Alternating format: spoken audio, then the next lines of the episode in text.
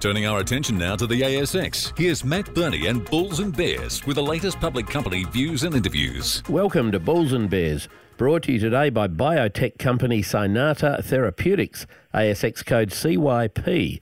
I'm Matt Birney and I'm joined now by the Managing Director of Cynata Therapeutics, Dr. Ross McDonald. Hi, Ross. Hi, Matt.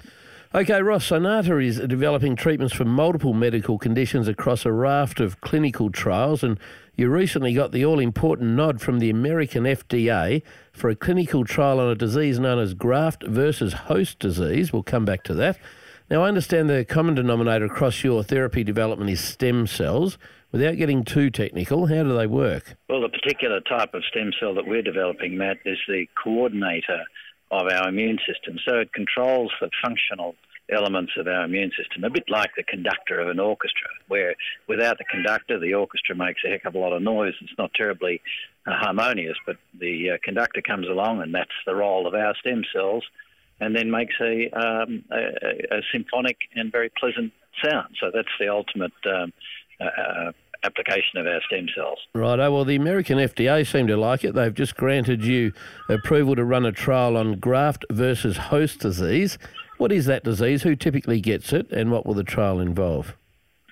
Well, first of all, the FDA um, clearing our IND is a hugely important step for the company. It's a major validation of the technology and our underlying platform. Graft versus host disease is a devastating condition that arises in patients who have had a bone marrow transplant in the course of receiving their treatment for cancer, typically leukemias.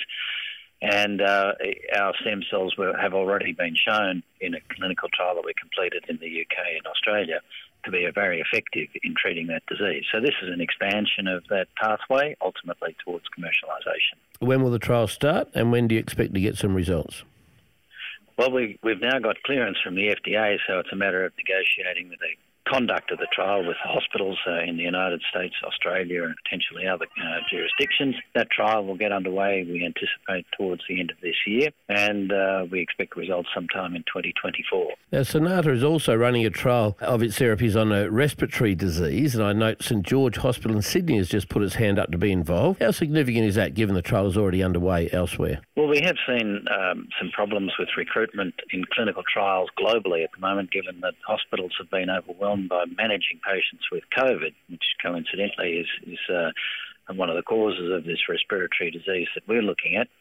And so expanding to St George, which is one of the larger hospitals in the Sydney area, will certainly increase the watershed of patients that we have for that trial and thus ultimately get the trial uh, completed as soon as possible. Ross McDonald from Cynata Therapeutics, thanks for joining me on Bulls and Bears today.